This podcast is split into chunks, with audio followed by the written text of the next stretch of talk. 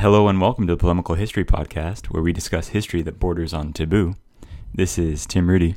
And this is Anthony Blackwell. And today, given the historical context of discrimination against the Irish in America, we're going to talk about the ethnic or racial fighting Irish stereotype, exemplified by the University of Notre Dame's collegiate football slogan and leprechaun mascot.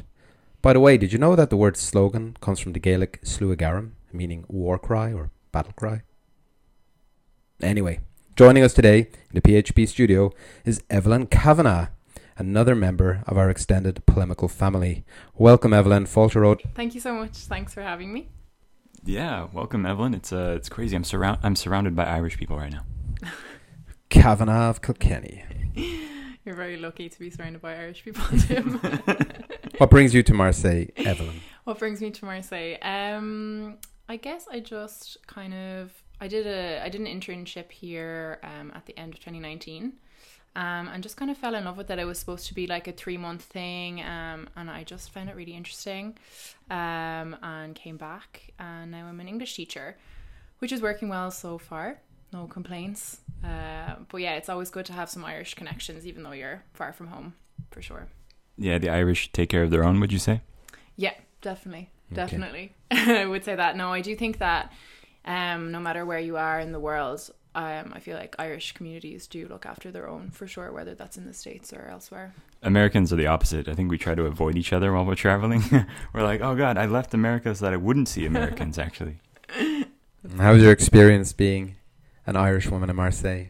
Um, that's an interesting question. Yeah, I'm not sure. I feel like people kind of hear you speak in English and they're like, oh, you're English or oh, you're American. And then if you say you're Irish, they're like, oh, oh, I've been like so many French people love Ireland. Like they're obsessed with like Riverdance and they're like I went on this road trip or they love Guinness. So I definitely feel like they're like we're welcomed here. Whenever I'm out with uh, Tim or other Americans in France and I say I'm from Ireland, I get an excited response. But as soon as they say they're from California, nobody pays me any attention. Because you're not as exotic. I'm not as exciting as someone yeah. from LA very exotic, Tim. yeah, that makes sense. Uh, makes sense. okay, so um, among the questions we're going to discuss today are whether this slogan perpetuates a negative stereotype of the Irish as violent and belligerent, or celebrates the positive stereotype of the Irish as possessing an indomitable spirit. Whether the fighting Irish symbolism, given the historical treatment of Irish people in America, is a form of cultural imperialism. Trademarks, logos, and mascots are potent symbols and images that contain many layers of meaning that are meant to convey cultural values. Given this power in conveying cultural values, some of America's most loved trademarks have powerful connotations. Despite the end of the historical period associated with imperialism, colonial imagery is still prominent in American culture, particularly in athletics, where the exotic and inferior other becomes a mascot. The fact that these are linked with athletics does not diminish their significance or power. Athletics, particularly at the collegiate level, play a powerful role in disseminating and expressing cultural values and norms. In recent years, we've seen, not only across the United States, but elsewhere in the world too, a concerted social justice movement challenging the traditional ways of memorializing the past. Some notable examples of this have been the removal of the Confederate flag from NASCAR to statues of figures like Christopher Columbus being toppled from their plinths. In 2016, the University of North Dakota's ice hockey team, the Fighting Sioux, became the Fighting Hawks. And in 2019, the Cleveland Indians abandoned their Chief Wahoo logo, which had been criticized as early as the 1970s by Native Americans who found it analogous to the blatantly racist depictions of African Americans in the days of segregation. In the NFL, too, the Washington Redskins are presently debating rebranding and in Major League Baseball, after the death of icon Hank the Hammer Aaron, the Atlanta Braves are coming under increasing pressure to honor him by changing the team's name to the Hammers. Interestingly, on the subject of the Confederate flag, did you know that during post Civil War Reconstruction, relics of Confederate culture were treated as contraband articles? In time, however, Confederate artifacts were slowly incorporated into everyday life and culture in the South and it was college football, which was one of the means by which the battle flag evolved into a pop culture symbol. In 1926, in an expression of Southern victory, the University of Alabama students and fans hung Confederate flags on lampposts in Tuscaloosa to celebrate the football team's victory over the University of Washington. Schools like the University of Virginia and the University of North Carolina, Chapel Hill, followed suit, adopting the Confederate battle flag as their own battle flags at football games. Even as late as 1948, college students gathered at the States' Rights Democratic Party convention bearing Confederate battle flags and singing Dixie. For many students, the flag represented states' rights and Southern culture, while for black citizens, the resurgence of the flag represented something more sinister the resistance against the civil rights movement and desegregation. While many other colleges and universities employ mascots and logos that are reflective of groups of people, such as the Vikings, Vandals, Norsemen, Spartans, and Trojans, all of these are considered to be extinct and have no history of discrimination in the United States. Additionally, the United States Census Bureau doesn't officially recognize these ethnic groups in their classification of ancestry. On the other hand, the University of Notre Dame mascot represents a group of people who are still alive and present in both their native country as well as America and have been the subject of historic discrimination in the country in which the mascot is presented. The life of early Irish Americans wasn't all that different from their experience in Ireland, from which they had fled caste oppression. Penal laws in the 18th century prevented Irish Catholics from voting, serving in Parliament, holding any public office, living within the limits of incorporated towns, practicing law, serving in the military or any civil service roles, teaching in public schools, and owning or selling arms. Intermarriage between Catholics and Protestants was strongly discouraged, and to do so meant that a Protestant would lose civil rights or their inheritance.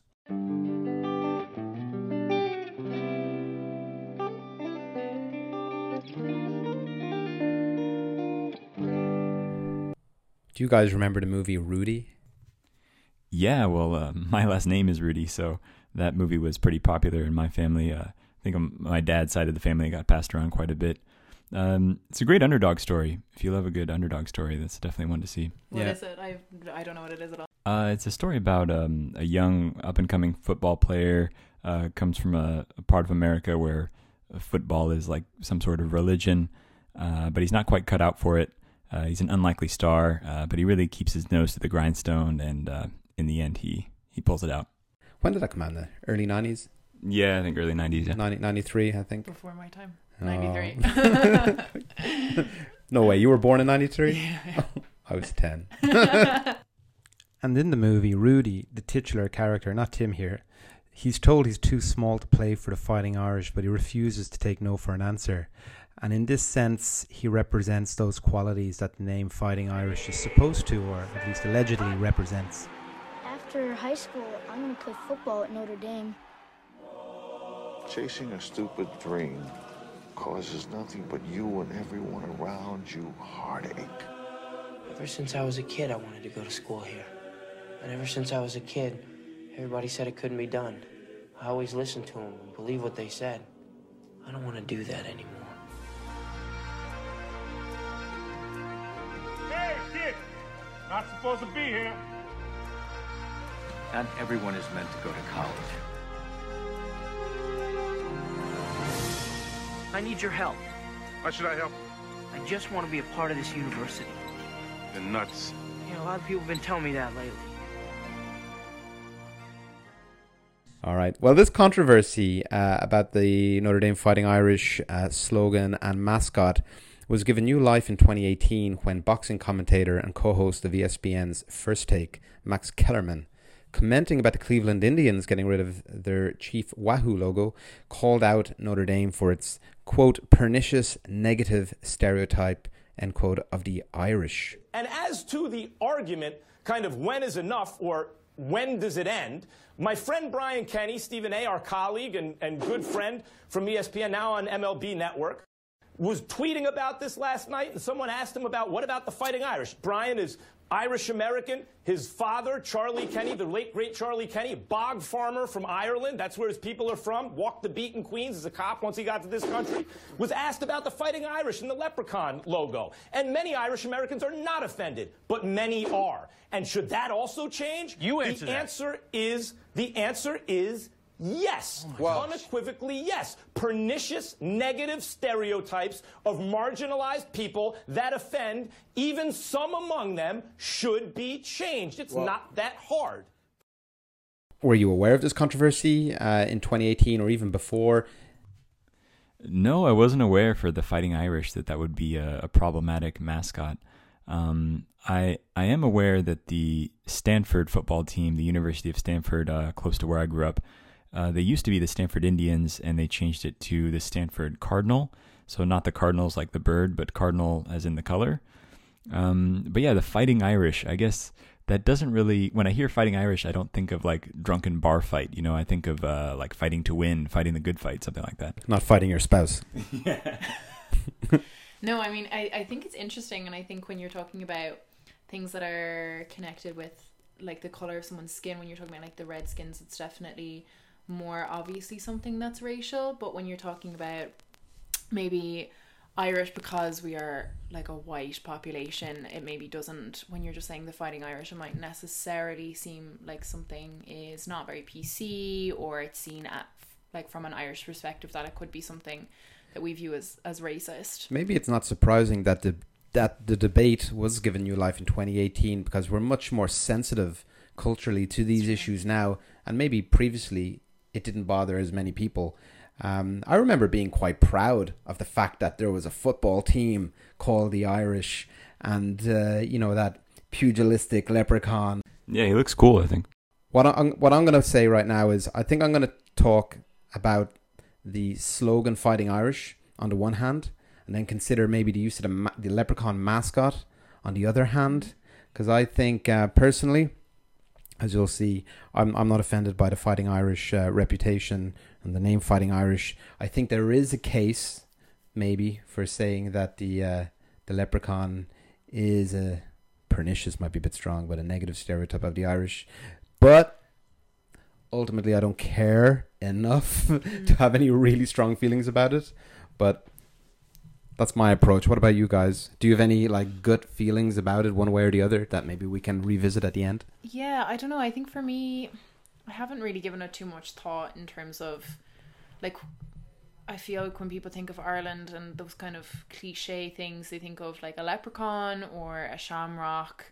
Like they're just those kind of buzzwords a little bit, and I feel like that's maybe why they went with a leprechaun as their little emblem or their their mascot, um, rather than like a shamrock or something. But um, I don't know. I haven't really given it too much thought. It's not something off the bat that would offend me too much. Um, and like you say, it's probably something that's come to light in the last couple of years where people are more sensitive to the way they're perceived, um, and that kind of thing. What do you think? Um, I don't know about the Fighting Irish, but I can tell you uh, a little bit later. I'm definitely going to say some stuff that's going to offend you guys. Okay. I'm going to get Like- very polemical. Like normal or worse than normal? Okay, tr- like uh, worse than normal. All right, trigger warning. But I think it's I think it's interesting that you mentioned the color of uh, of of say the Native American skin. Okay, like taking issue with something like that. That's a, that's perhaps a separate category. Um, I think it's interesting that the Cleveland Indians didn't change their name, only the mascot. Um, they saw nothing wrong, I don't think, with calling the team the Cleveland Indians. I mean, what's wrong with that? But the Mm. mascot was derogatory. It was like a Mm. stereotypical cigar smoking Indian image. Um, whereas the Fighting Sioux changed the object in their name to a hawk because it seemed to attribute that the Sioux were characterized by this uh, violent kind of um, nature, which is interesting because I mean the the Irish here are being called the Fighting Irish too, Mhm. so it's interesting. But I mean, the key difference there is that the the Irish weren't uh, invaded and displaced by the Americans. I guess right. That's the fighting Sioux. It, immediately, people are like, okay, fighting. Okay, so savages, uh, colonization, like brings back bad memories. I think. Yeah, true. That's interesting. If there was like a team like that in Britain or the UK that had something. This seems to be in a against- This seems to be like an American tendency, though, to name teams like this. I never encountered team names in many sports quite like as in America. You know, when Well, yeah, we have team names, um, and also teams can move, right? You guys, uh, I don't think a football club in Ireland can just up and move to another city, can they? have they? No, I didn't even think. I didn't know that would like, that could happen in the What US. It happens in the states all the time. What about- What is that like a money thing or? Yeah, just to make more money, new market.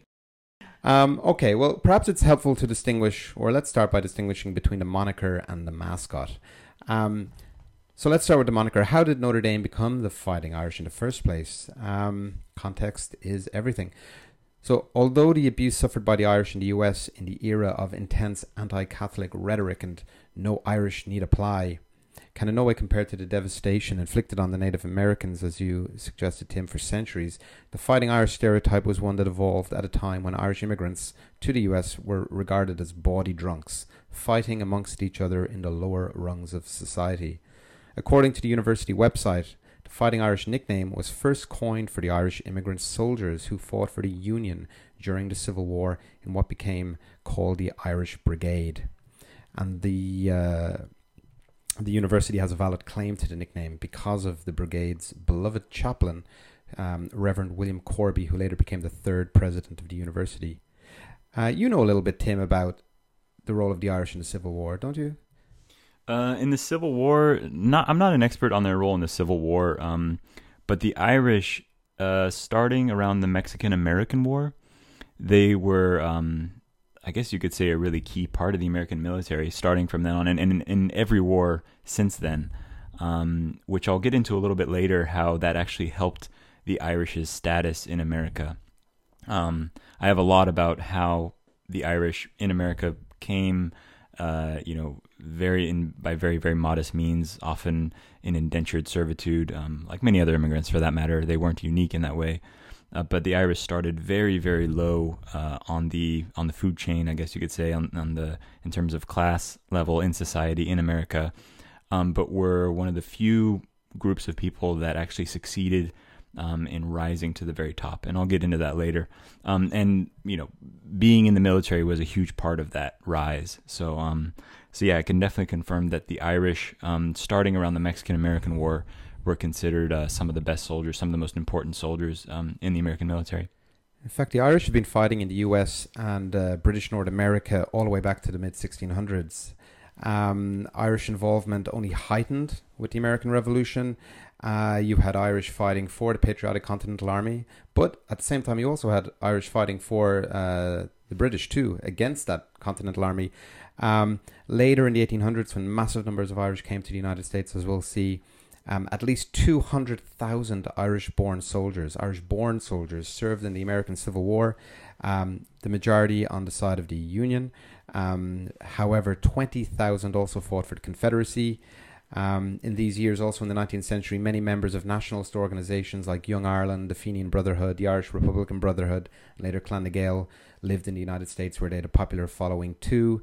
I think also in the Texas Revolution, uh, 100, at least 100 of Sam Houston's 910 soldiers at the Battle of San Jacinto uh, were Irish born. And uh, I think 15 of those who died at the Alamo were, were also Irish born. In fact, Sam Houston was of Irish stock too. I think he had Irish parents or grandparents, Scots Irish. Actually, come to think of it, back in 2014, when I was living in Ho Chi Minh City in, in, in Vietnam, uh, I met a young guy um, called Sonny Crockett, uh, a lovely guy, modest guy, but he claimed to be a direct descendant of Davy Crockett, or at least a descendant of Davy Crockett. And I recall uh, partying with him uh, uh, a, number of times in Saigon and uh, riding around town on our on our motorbikes with the the rest of the expat community. Do you think this has something to do with um, the way the Irish lived in Ireland before immigration? Was it something about the Irish native culture in Ireland that led them to be decent soldiers, you know, or very, very good soldiers, in fact? I think the, the Irish, from everything I've read or learned, the Irish have had a strong martial tradition, especially among the diaspora. So, I mean, we were trying to keep the conversation more focused on the United States or North America today. However, um, the Irish were greatly involved in the armies of Spain, in the armies of France, in the armies of Britain, uh, even in the Russian army, in the Swedish army. Uh, you have in the papal army. I mean, you have uh, the the Irish are everywhere as soldiers. They get around everywhere, and often they fight on opposite sides of these conflicts.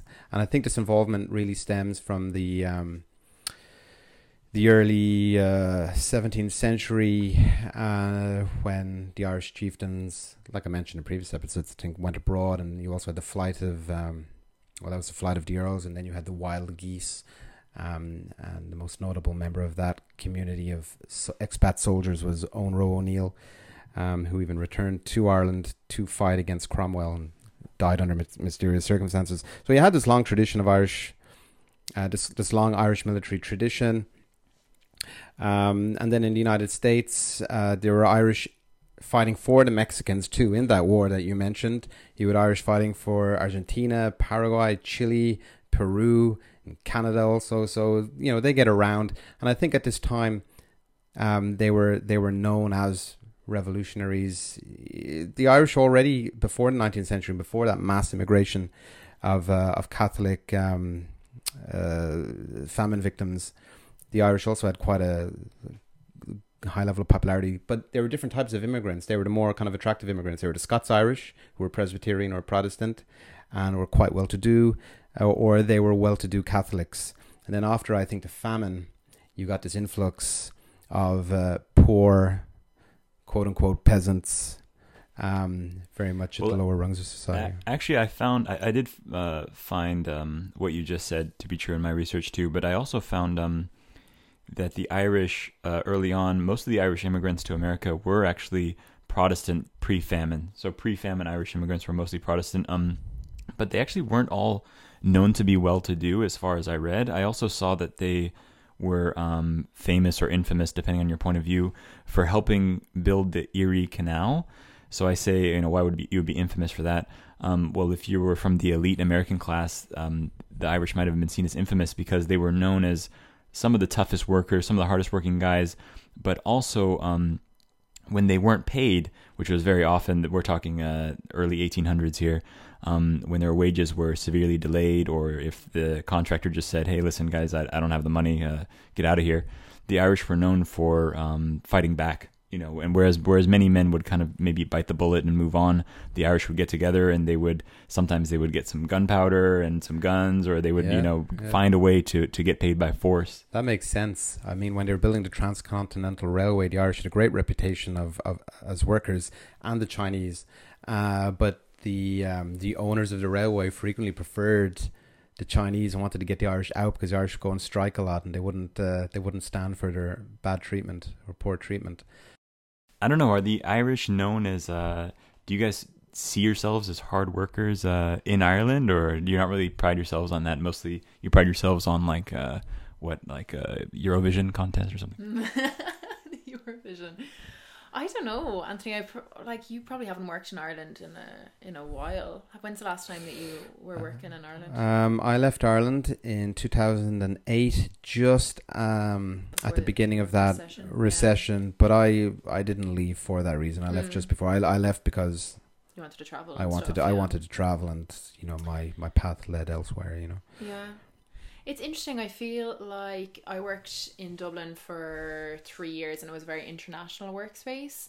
So they were definitely hiring people for like language capabilities and that kind of thing. And I don't think there was ever a question of like the Irish people work harder than others, but I do think there is a stereotype of um uh, like around the time of the recession or even before, like a lot of people from Eastern Europe came, um, like anyone kind of like Romanian, like Polish people, and they have a reputation of being really hard workers. Um, like I worked in restaurants with them, and they were really, really hard workers that they'd nearly put you to shame. So I'm not even sure. I, I think part of it is, I mean, when when you need the work, I mean, because the Irish at this time that we're talking about in the 19th century, I mean, the, the, their experience was horrible. They needed the work. yeah, maybe they- it's the question of being an immigrant. Yeah. you know that you're trying to like prove your place or or that kind of thing and get as a as a people like abroad trying to be you know Yeah. get a good reputation and be hireable. Yeah, I miss I mistrust these sort of genetic arguments as if one people are. I mean, there are trends, of course, but one type of people are more hardworking than another. I think.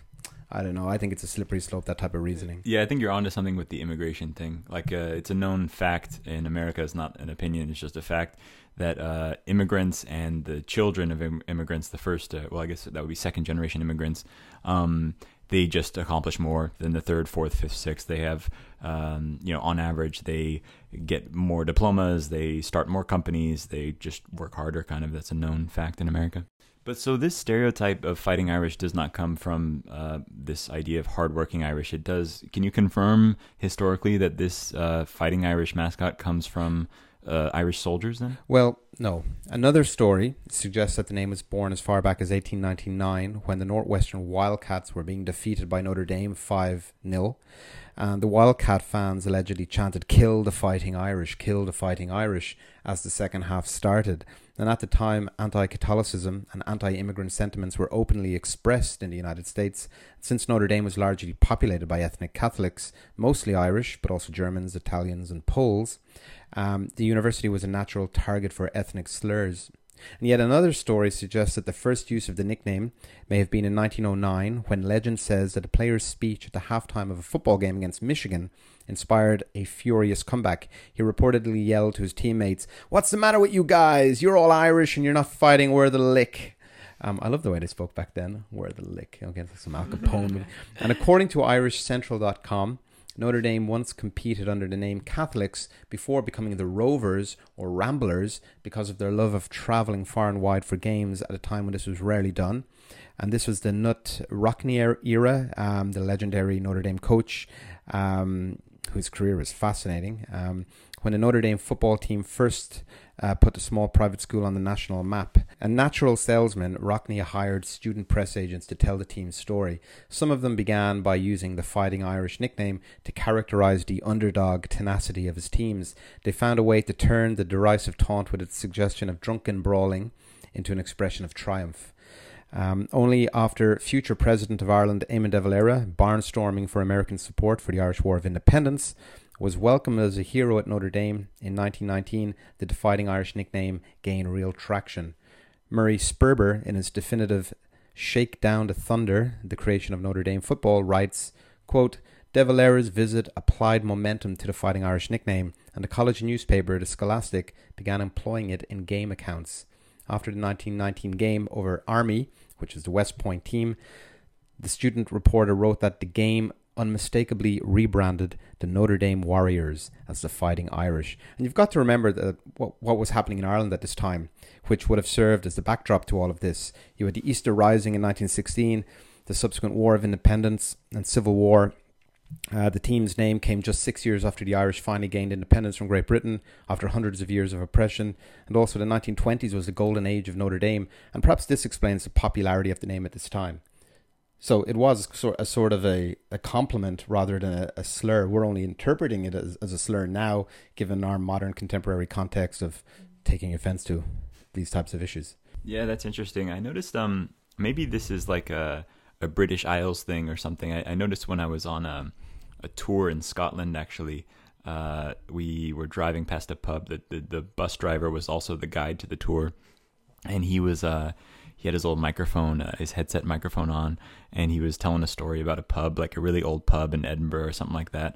And he made a comment about how um, Scottish people are known for not being able to walk past a pub without going in for a pint or something like that, you know? So I think, I don't know, are, are, are British and Irish people sort of a little bit conscious and maybe a little bit defensive about the drinking culture, the pub culture, the fighting culture. Because I think in America we're not so much defensive about that. Not that I can think of. What do you think, Evan? Um, I do kind of feel like it is a bit of a recurring joke, at least for me. And like being abroad, that is kind of like like there's often like oh you're irish like you can handle your drink or like that you'd know about I don't know that you like can always like know a good whiskey to get or like know where to get a good pint of Guinness or something which is always like it's funny like the first time but then after all you're like okay like it doesn't actually mean anything. But yeah I, I don't know I think for me it's always like oh you can handle your drink you're Irish which is kind of like when you hear it first you're like oh maybe it's kind of cool and then you're like oh it's just a real stereotype yeah, like I, cliche kind I, of thing. I get that. I hesitate to to to criticize people when they say things like that to me though because I'm I'm guilty of living up to it myself and using it when it suits me you know? Sometimes it gets tiresome it gets wearisome but then other times I I use it too and I I turn that on as well. Mm-hmm. I play that card. And I think later we're going to talk a little bit about uh, one of Ireland's most infamous sports people today Conor McGregor and how he is uh, quite content to play up to this stereotype of the fighting Irish. Yeah, maybe we should do that now. We- First of all, I want to know because I'm a big UFC fan. Um, I'm a Conor McGregor fan too, but but the UFC is not um, it's not really like uh, other sports where you have like uh, someone that comes from your hometown. I mean, maybe Conor McGregor is from your hometown. I don't know. He is, actually. he's from both of your hometown. He's from Dublin. anyway, um, it's not really like that. You you root for the fighter that's from your hometown. People just kind of like pick fighters they kind of like, and you know, some you you can like many many fighters. You don't have to choose like one fighter. But anyway, McGregor is one of the fighters I like. Um, and I can see how if you're Irish, you might be a little bit embarrassed, a little bit cringe, like, ah, why does he, why does he like uh, insult people all the time? Sort of like, you know, he he uses like kind of cringy Irish stereotypes to his advantage, I guess, in the argument, or he maybe he speaks with an exaggerated accent. I don't know. I, I would like to hear what you guys know, or what you guys think rather about uh, Conor McGregor. Go ahead, Evelyn. Um, I can't say that I'm a UFC fan. Shocking for uh, I'm sorry, it's like shocking for you guys to hear that. No, I'm just kidding. But um, no, I don't know. I I feel like a lot of the things that he says is to like hype up the fights that he has, like with like to get a bit of traction for you know if he says something against the person he's going to fight the following week. It's like just to create this like tension. So that's why he says those like outrageous things um, which is all well and good when like you're a fighter and that's you know that's your brand.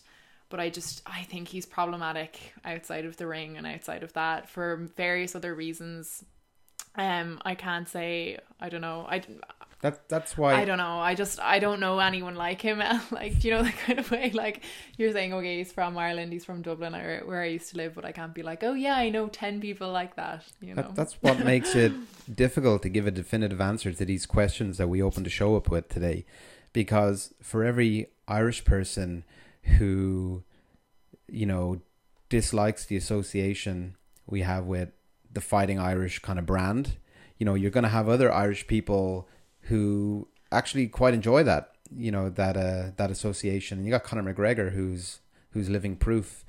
Um, so you you can't give a definitive answer as to whether it's, you know, what a, a pernicious negative stereotype if uh, there's quite a and Conor McGregor is a huge following in Ireland as well as abroad. For them, it's it's not offensive. It's they, they he he loves it. No, didn't he just usher in a new era of the fighting Irish? That's that's in his marketing. Yeah, and I was you, you sent me that clip. Um, I, I was surprised I had never heard that quote from him. I feel free. That's why I'm saying I don't feel pressure on, on fight night. I don't feel pressure when I make that walk. You're giving everything you've got. You're in there to die. You're prepared to die in there. I am prepared to die in there, and I'm also prepared to kill in there.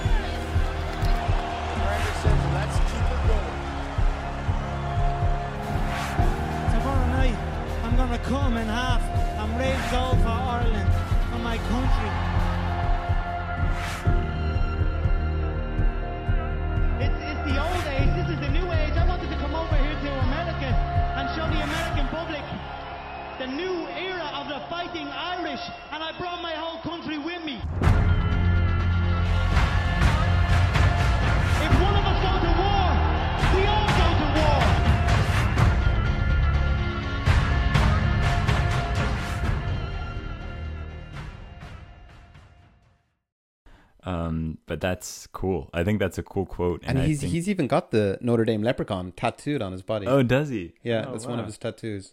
Pretty sure. Okay, yeah. Well, from what I know about him is that his life is just. I mean, if you want a movie script, look at a biography of Conor McGregor. It's Evelyn just Evelyn is raising her eyes there. Why why is thinking in my that? head, The very last thing I want to watch is a movie about the life of Conor McGregor. It was a Netflix documentary. Oh, it's so good. Yeah, watch the Netflix documentary if you haven't. It's really good. Anyway, so so what what do we know about I- Conor McGregor? He's from he's from Crumlin, right, which is a rough part of Dublin. Is that right? Yeah, it's yeah. What what's the postal code of Crumlin? Is it? Uh, 12, proper 12, because it's the Oh, same that's name as his this whiskey, whiskey. okay. Yeah, the same name as this whiskey, so it's Dublin 12. I actually lived, like, if you're, t- I don't know how to describe this, but it, like, kind of the next little, I was in 13, so, Okay. like, I was, like, the next one over. I'm from Dublin 15. So, oh yeah. Bit of a rough reputation too. Yeah. But not like Crumlin. Yeah, D- Crumlin definitely has a reputation. I don't know. I think it's changed in the last while, but I think that's something that he has incorporated into his brand as to like where he's come from has kind of shaped him. Mm. Um, and that's kind of made him who he is, the fighter he is, and he's you know kind of started from nothing and you know has made it. A lot of these UFC fighters, though, are have you know they come from modest uh, beginnings Absolutely. and rough backgrounds. I mean, tell us about a few others. What about that Khabib guy? And Yeah, Khabib. Yeah, he comes from Dagestan, which is one of the roughest parts of Russia. Um, Jose Aldo, who uh, whom Conor McGregor famously knocked out in like 11 seconds or something like that. Um, he was one of the best fighters of all time out of Brazil, and he came from Manaus, which is uh, in the in the sort of the Amazon River area um, in the northwestern part of Brazil. Uh, very rough city. I've been to Manaus, and it was like it was shocking. Like you get to the the hotel or the little hostel we were at, and you know it's, it's all locked down, and they have like all these signs saying like don't do this, don't do this, never call a taxi, never do this, and they had like all these rules about how not to get robbed. Um, so yeah, a lot of UFC fighters, I think they get bullied. They come from rough areas as a kid, and that no, turns them no to- other way out. Fighting, yeah. I don't think Conor McGregor had. I think he was unemployed for a long time before his fighting took off, and Right. I mean, his story is nothing short of the American dream because he was going to be a plumber. Uh, he went to like the first few days of plumber training or something like that, or maybe it was the first couple days on the job, and he was like, "F this, I'm never doing that again." so the fighting Irish uh, stereotype works for him. Yes, yeah. I mean, not, it- not surprising that he's so popular in the states. Yeah, he he started off as the um, as a cage warrior, which is the Irish uh, Ultimate Fighting League, um, called Cage Warriors, and he won a few fights there. He actually lost a few in the beginning as well, um, but he won a few. He started winning like three, four, five, six fights in a row, and then he got into the UFC. Um, Dana White had his eye on him, signed him to the UFC, and then again he won four or five fights in a row. Um, but finally, lately, he's been really showing that he is immortal after all. He's been losing a lot lately, and uh, even his his legacy is coming into question. I mean, if he loses again, he, he's fighting in, in July. If he loses again, he might have to retire. So we'll see how that goes. I know some friends back home who would consider McGregor to be a quote unquote cultural traitor for living up to these stereotypes that have been drawn by British and American imperialists to keep us down, you know, that would go as far as calling him a, a cultural traitor. Not to his face, I would imagine, but but still, um, I have another friend who thinks he represents the worst about Ireland. And although I'm proud that he he puts Ireland um, on the map. On the yeah, on the map at the highest level of athleticism in his kind of fighting world. As a teacher as well, I, I find it really hard to condone. I mean, some of the things he's publicly said, talking to Jose Aldo about riding into his favela. If this were another time, I would ride into your favela on my horse and just shoot you and your people. You know, in this kind of colonial mindset, which isn't the type of Irish reputation or tradition I, I would have thought that McGregor is coming from because he's more of a nationalistic kind of individual as opposed to an, you know, um, imperial kind of uh, individual, you know. So, uh, you know, Yeah. that type of, and the, the things he said about um, Khabib. Yeah, yeah, he insulted his religion. He insulted his family. Yeah, he's dirty. I find, it, I find it really hard to, that to me, that's, Yeah, but the, I mean, the flip side of that is um, that he's really embraced the entertainer side of being a fighter. So he's he's embraced uh, the, the showmanship of it, which no other fighter had really done, and that's why Dana White, uh, you know, loves Conor McGregor to death. He made him so much money because Conor McGregor brought people into the brought new fans to the UFC like no other fighter has done, and he changed. Not only did he change the UFC, but he has really changed the course of of um, the whole martial arts industry because boxing prior to prior to Conor ugh, prior to Conor McGregor, uh, boxing was more popular than UFC, and now it's actually flipped. UFC is, it gets uh, more views than boxing does. I just wonder, given the opportunity that he has or had, still has, might he not have better served this fighting Irish kind of emblem than um, associating that or marrying that with all of this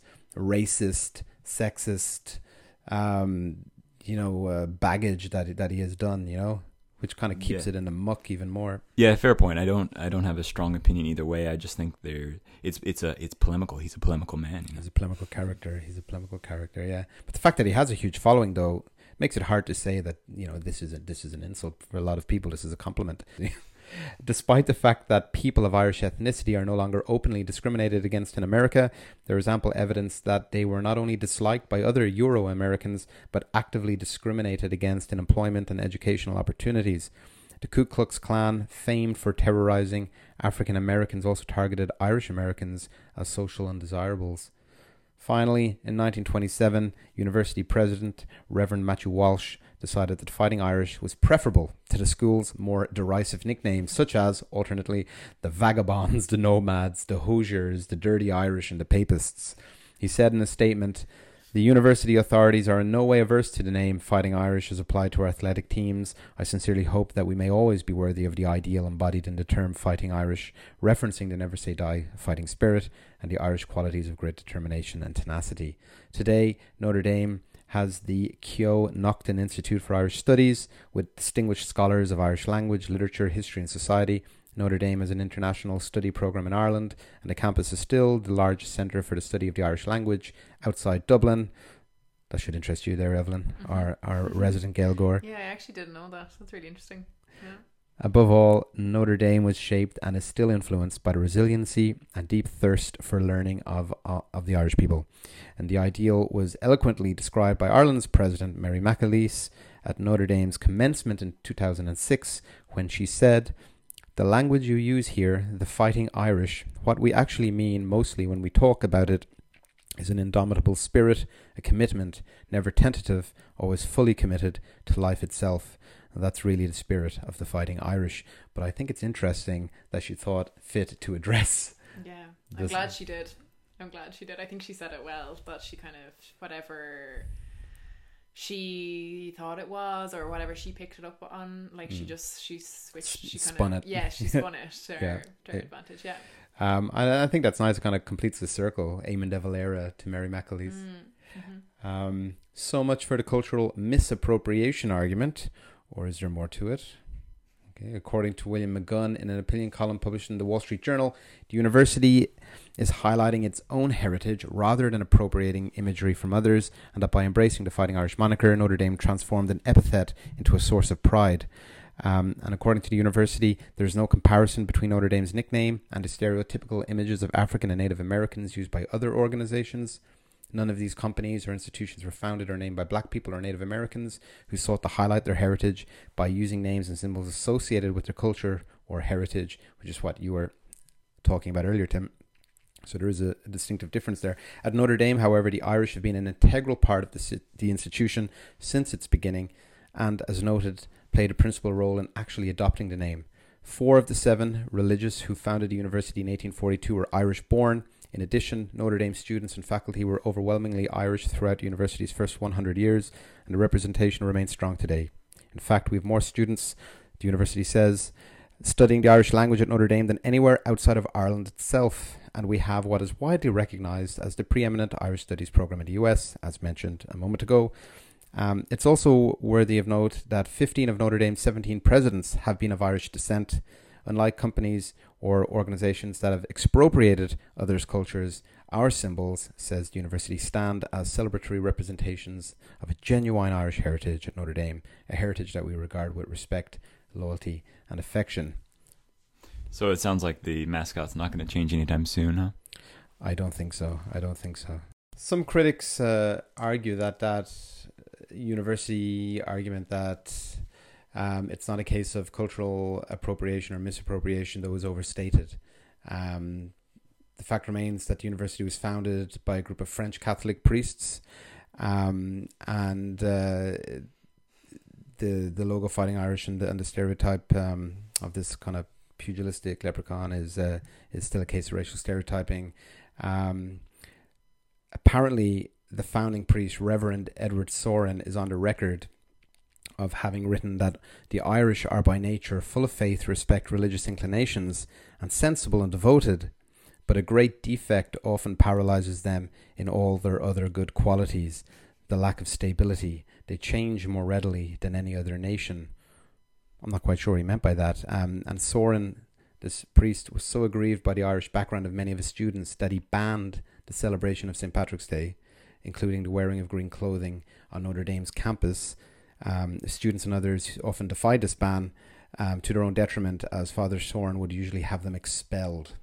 So, some people think that this, you know, um, the university doth protest too much, and in fact, um, and, and, and, and, in fact that he uh, the founding fathers were, were still quite biased towards the Irish. So anyway, I mean, I guess the jury's out on that. Yeah. Um.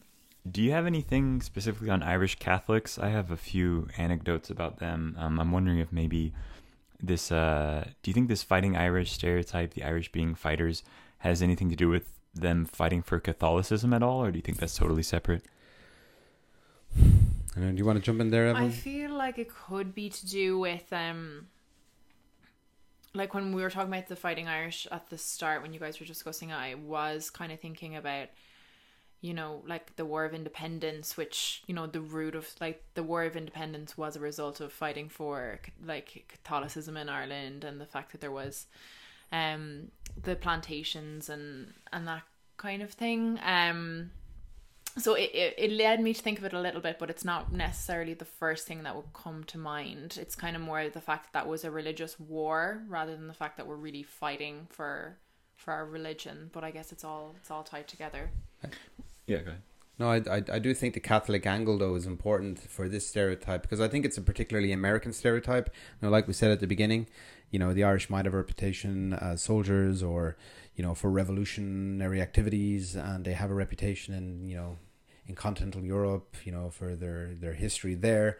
But I think this particular stereotype um, is predominantly American, and it's formed by the American experience of Irish immigrants who are mainly Catholic and rooted specifically in that historical context. Yeah, because I uh, I found that the Irish have not only fought for Catholicism, but they've fought for Protestantism quite a bit as well um, in America, specifically New York City. Um, I found one story about a the Archbishop of New York, uh, John Hughes. Um, is he is he famous in Ireland? I'm guessing not. I, I don't know, perhaps, but uh, maybe maybe not, not me, maybe no. not for me. Yeah. Never heard of him. Okay, so the Archbishop of New York City in the 1840s was a man named John Hughes, who was born in Ireland. I'm not sure exactly exactly which city. In any case, he was an Irish Irish Catholic that immigrated to the states. Uh, and in Philadelphia, so not New York City, but um, Philadelphia, there were uh, riots and fighting between the Catholics and Protestants of all all backgrounds, not just Irish Catholics and Protestants, but um, basically, you know, America from the beginning was a, a, haven for Protestantism and specifically Puritanism. But there were a few states like Maryland and uh, I believe Rhode Island, a few other states that um, actually perhaps Pennsylvania as well, um, which is the state um, where uh, Philadelphia is. Like Philadelphia and Pittsburgh are the two big cities in Pennsylvania. Anyway, uh, so these states that I said were um, sort of bastions for faith tolerance. Um, so Maryland and Rhode Island and Pennsylvania allowed Catholics uh, in the beginning. Of course, later Catholics were allowed everywhere to some extent with like reduced rights and restrictions and so forth. Um, but in, in any case, in Philadelphia in the 1830s or perhaps uh, 1840s, there was um, fighting between the Catholics and the Protestants, and several Catholic churches were burned down and some people were killed, um, but no Protestant churches were, were burned, only Catholic ones. Um, and word of these these riots and these churches getting burned down got to New York City, um, at which point the Protestant ministers and the Catholic priests, um, the bishops, got together and said, "Hey, uh, you know, we don't want this fighting to happen in New York City. You know, we don't want New York City to get burned down to the ground, something like that. Um, is there anything we can do to maybe mitigate the fighting?" And uh, John Hughes was a famous, um, well, he's famous basically for saying this. Uh, he said, uh, if if any of the Catholic churches in New York City are touched, uh, the Irish, the, the uh, Catholic, the Irish Catholics will turn New York City into another Moscow, uh, which of course he's referring to when um, the Russians, the, the Muscovites, burned down their own city when they when they got word that Napoleon was coming um, and the sort of a scorched earth policy against Napoleon, which was successful. It stopped Napoleon um, from being able to invade Russia. Um, so I thought that was an interesting quote. How um, you know he made such a a sort of uh, made such a threat uh, to the other side, and it worked. So no no Irish no Catholic churches. I keep saying Irish, but no Catholic churches in New York City were touched. That's interesting. I know. I find it's always complicated when you speak about Ireland, and I, I'd be interested to hear your opinion, Evelyn. Um, Ireland can mean so many things to so many communities. So you could have your Irish Catholic nationalist. You you also have your speaking historically the Scots Irish, the traditionally unionist, uh, who are another type of Irish person. You know, you've got you've got the Irish who will enjoy a stereotype like this, and others who will who will feel slighted by it. You've got the Irish kind of Republican narrative, which is the modern Irish historical narrative. I mean, uh, but then you've also had so many Irish in the past who were involved with the British Empire, and their stories now are sort of kind of like erased from the national narrative. We celebrate the the, the martyrs who did, died in 1916, and we celebrate our own kind of pantheon of like nationalistic heroes, and you know, you know, we we don't really mention some of these um, individuals from the past. Their statues have been removed. Um, I mean, you, you just even think of like the Duke of Wellington, Arthur Wesley, or um, I forget his first name, but there was a really prominent um, general in the British Army, Gough, who conquered uh, for the Brits uh, Kashmir, you know, uh, at that time in the 19th century in India. So I mean, uh, it's kind of it's kind of a strange one. I mean, because I mean, the United Irishmen who were active at the end of the 18th century, they had principally Protestant leadership. You know, like Wolfe Theobald Wolfe was a Protestant. Um, so I don't know, like this whole talking about the Irish. There's so many, you know, and and in the, and in the history books, they're always distinguishing between the Irish Catholics and the Scots Irish, and so I mean, you could talk around some of these issues um, from from many different perspectives. Mm. Um, yeah, no, I think you're right. I think it is a lot to do with um like kind of who you ask or like it, like what you said it's like it means a lot of different things to a lot of different people and something that I actually just remembered as you were saying that like being Irish in France is the first question you get asked is are you from the north or the south and the fact that they even know the difference they mightn't really understand the nuances of it but like the fact that they're aware that there is a northern ireland mm. and you know uh, like a republic is actually like it kind of I'm quite impressed that people are aware of that in France. Um, I can't say that I really had the same questions when I was in the States for whatever reason. Mm. Um, I don't know. I I've just like bumped into people who are like, oh yeah, I've listened to this podcast about it, and it just you know I think different countries are educated about Ireland in different ways.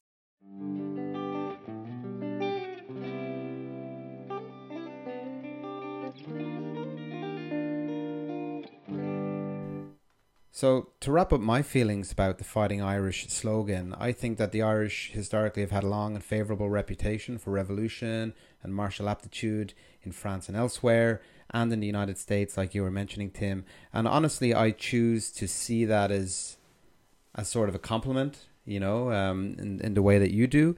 I think more problematic is the Fighting Irish leprechaun mascot. Um, the university has defended its mascot by stating that it's in keeping with the nickname Fighting Irish and Irish folklore. In the early 20s, Notre Dame's first mascot, however, was an Irish terror, terrier called Tipperary Terence. Uh, and today, the Fighting Irish takes a human form in the Leprechaun on field mascot, uh, who's a student chosen annually at tryouts, dressed in a cutaway green suit, a morning hat, brandishing a shillelagh um, and aggressively leading cheers and interacting with the crowd, supposedly bringing magical powers and good luck to the Notre Dame team. And a cartoon form in the logo, which depicts a leprechaun figure with his dukes up, um, ready to battle anyone that comes this way. This is the one that's tattooed on, on, on Conor McGregor. A deliberate caricature, the leprechaun has only been part of the university's marketing since they paid a designer named Ted Drake $50 to draw it in 1964. And caricatures, as we're all aware, have historically been used to dehumanize other races or ethnicities, often so that other groups of people will feel comfortable with or even support their ill treatment. According to historian Noel Ignatiev in How the Irish Became White, depictions of the Irish in early America were similar to the romanticized and disparaging portrayals excuse me, of Negroes, Native Americans, and others.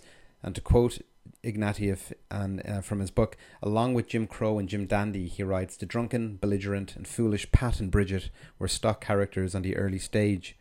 This popularized image of a leprechaun is little more than a series of stereotypes based on derogatory 19th century caricatures in which the leprechaun became associated with drunkenness, greed, and indolence. The Notre Dame leprechaun, his fist raised, hat askew, is near enough a replica of the simian featured caricatures deployed by Punch magazine when mocking the Irish throughout the 19th century.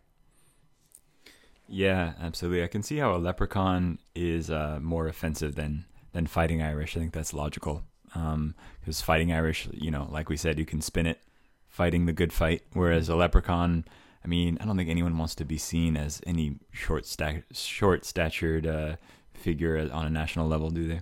No, and and if you look at that leprechaun, it's not like other representations of leprechauns, Evelyn, like in even Harry Potter and the Goblet of Fire. I mean, they go to see the Quidditch World Cup, and it's the Irish, and they're they're happy to see the Irish, and you got a dancing leprechaun and fireworks, or or even in um, or even in the Lucky Charms cereal. I mean, I have some issues with that leprechaun just because he's he's a bit anyway, but. But I mean, you know, a lot of these depictions are in the Irish tourist industry. It's generally a jolly, happy, child-friendly leprechaun. But this leprechaun and the Notre Dame mascot, he has these features that were depicted in the 19th century, uh, which were like a concerted effort by the British establishment and the media to portray the Irish as barbaric, unruly, and violent. Um, when they sensed growing support for like home rule or mm. nationalist uh, initiatives, Punch magazine were renowned for propagating negative Irish stereotypes just when Parnell and Butt were pushing for more independence. An 1848 cartoon featured in British magazine Punch depicted the British government as a regal lion um, and the leader of the Irish rebellion, John Mitchel, as a vicious and foolish simian wearing a jester's cap, mm. for instance.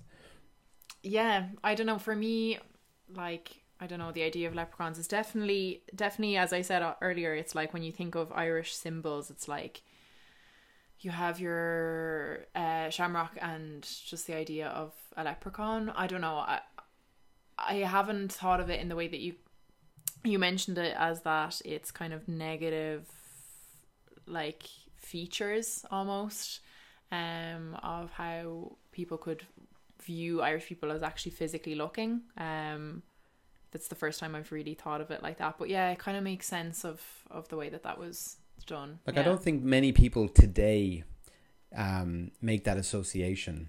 Mm-hmm. But I think if you if you if you, if you if you read into the history, well, perhaps not. But when I read into the history, that's where I see its origins. You know, mm. at least the Notre Dame's choice of of leprechaun. Sounds kind of ridiculous to me having such a serious conversation about leprechauns of all things, but. Well, uh, well, I promise to offend you guys, so uh, so here we go. Um, so I found a really, really interesting take on the Irish in general, the history of the Irish in America, and this is a historian's take. Um, the historian's name is Thaddeus Russell, um, who was made famous or infamous, again, a very polemical guy, depending on your point of view, by his book uh, "A Renegade History of the United States" or "Renegade History of America," I believe is the, is the title, and uh, in his book, he discusses how um, the Irish, upon arrival um, in America as immigrants, were actually considered below the blacks. So, how is that possible, right? I mean, America has not been kind to the blacks, as I'm sure you know. Um, and they were considered below the blacks because a black slave was actually a considerable investment by the master. Whereas an Irish worker, an Irish laborer, um, all you had to do was pay him a, a day's wages and he would do the work and, you know, you could even send him off to do some very dangerous work. And if he was injured or killed for some reason, I mean, we're talking the 1800s, early 1800s, you just had to pay him for that day's wages and you were done with him. Whereas if a, a black slave was killed or injured, you lost a ton of money on that investment, right? So this was one of the reasons why Irish uh, were considered um, below the blacks. Um, but they were also known as uh, the best dancers. We, we were talking about the, the fighting Irish. Have you guys heard of the dancing Irish?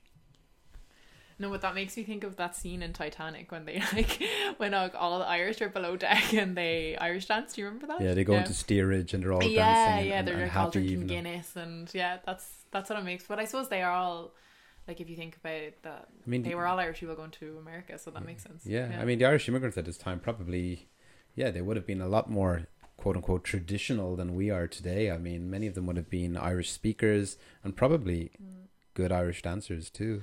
Well, the Irish actually invented tap dancing in New York City. Did you know that? Yeah, we've. I, I yeah, we've heard this. I we, we didn't. could- you didn't hear this? No, No. I didn't know that. Yeah, yeah, yeah. I think uh, yeah, Irish dancing. Yeah.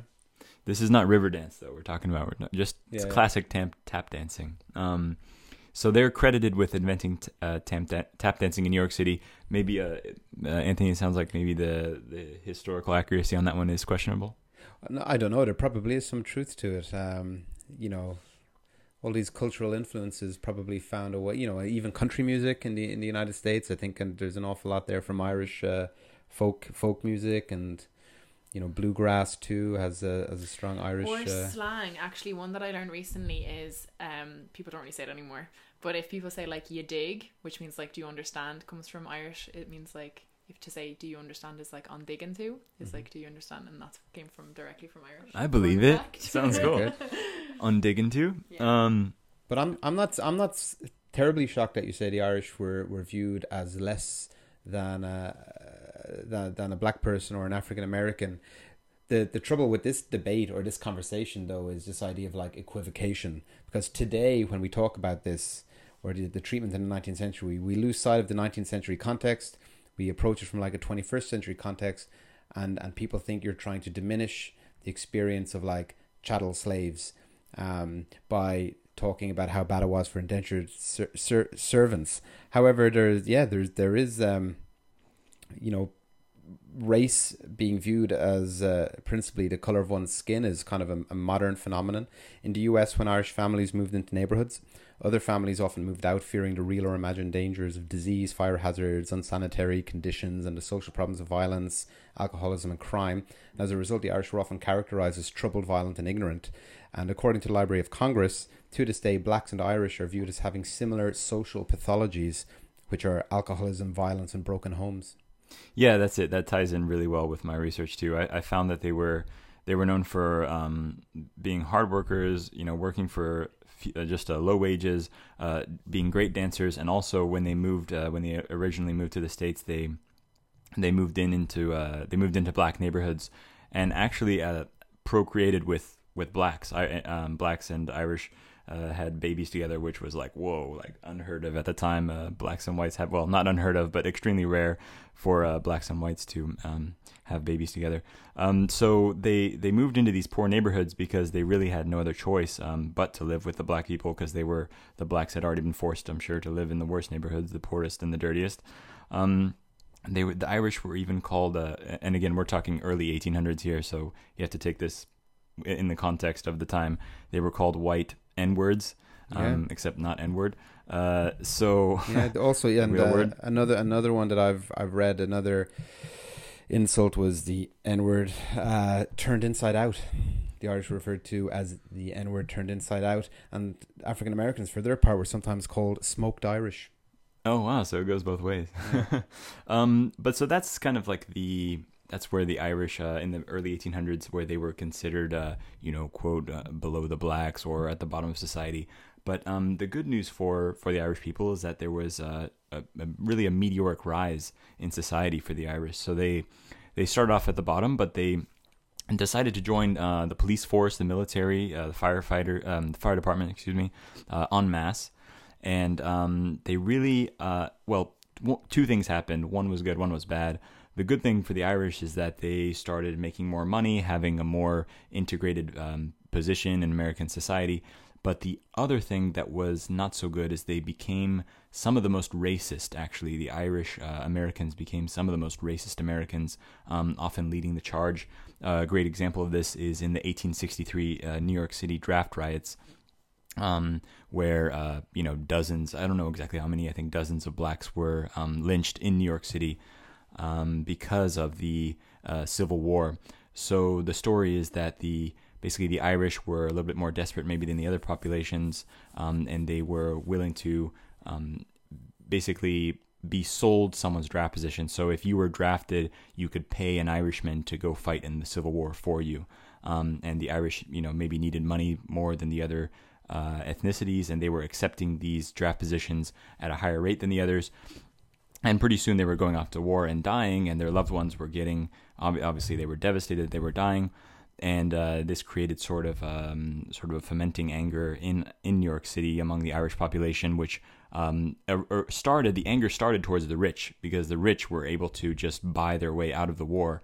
But this uh, this riot unfortunately turned towards the blacks because the Civil War was, of course, fighting for the the freedom of the slaves in the South, um, and the Irish ended up uh, hanging, uh, lynching um, dozens of blacks in New York City. Yeah, it's it's not a flattering story at all, and there are an awful lot of uh, warts in the story too. Um, despite the fact that early in their history, blacks and Irish shared these neighborhoods, like you said, and suffered from similar discrimination and insults, and occupied similar social and occupational stations.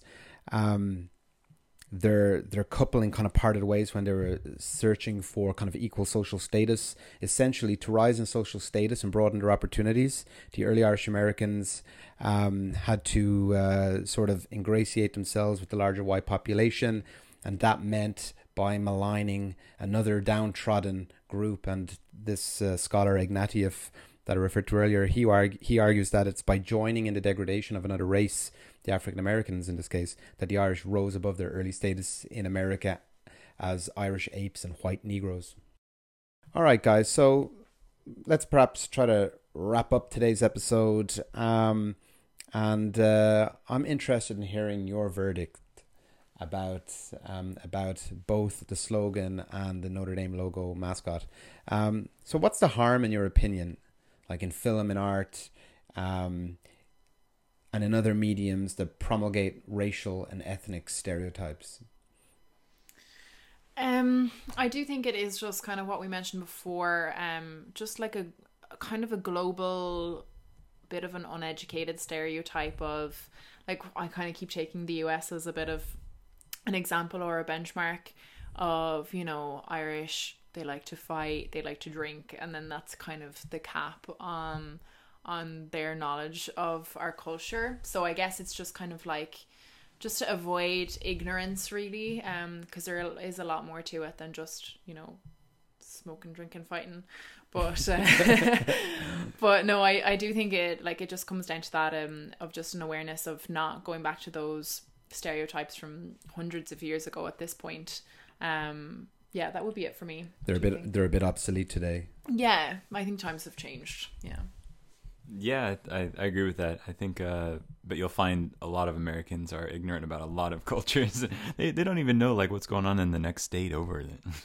uh, but that that's interesting too because we were talking about how I mean it's difficult to kind of generalize about Ireland or to, to, to discuss like Irish stereotypes and things like this because there's so many different types with different allegiances, etc. But you also have the Irish American community, which is distinct from the Irish community in Ireland. I mean, mm. so perhaps some of these things are more important to them because they're clutching onto these ideas too because it's you know it's this is the crucible in which they as an ethnic group or whatever um, you know you know coalesced around. Whereas for us we've kind of in Ireland we kind of moved on a little bit. Maybe some of our opinions and our impressions would differ maybe with an Irish American you know maybe this is quite important to an Irish American uh, this this idea of Notre Dame fighting Irish um, mm. and what it represents in, in the Irish American community, and uh, maybe we're sort of a little a little distant, you know, um, from this.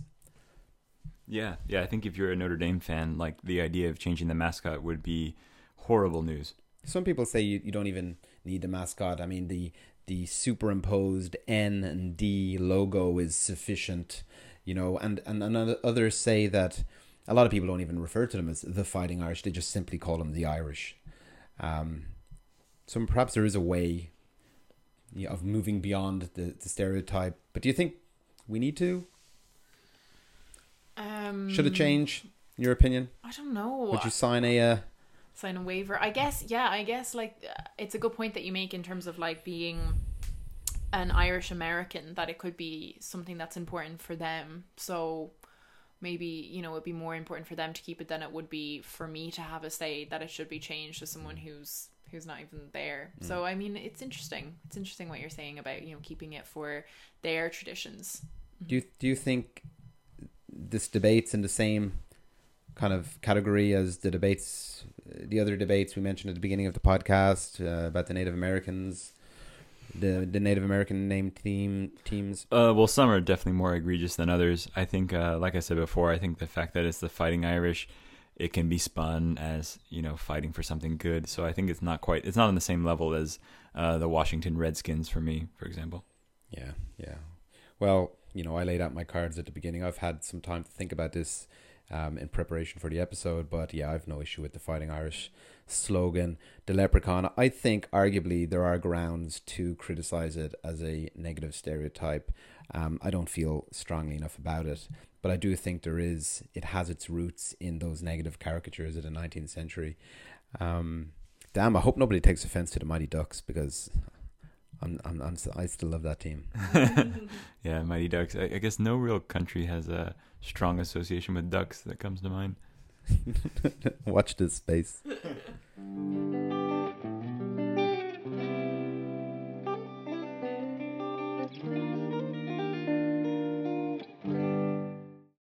Thank you for listening to this episode of the Polemical History Podcast. Tell us what polemical history you'd like to hear discussed next on Instagram or Twitter. Our handle is at polemicalcast, P O L E M I C A L C A S T. Alternatively, you can email us at polemicalcast at gmail.com. Finally, we'd like to acknowledge the following sources which were consulted in the making of this episode LP Curtis's Apes and Angels, The Irishman of Victorian Caricature, published by Smithsonian Institution Press, Noel Ignatiev's How the Irish Became White, published by Routledge, and an article entitled From Apes and Thick Micks to the Fighting Irish Cultural Misappropriation at the University of Notre Dame, written by Megan Connolly and Billy Hawkins and published in the Journal of Intercollegiate Sport.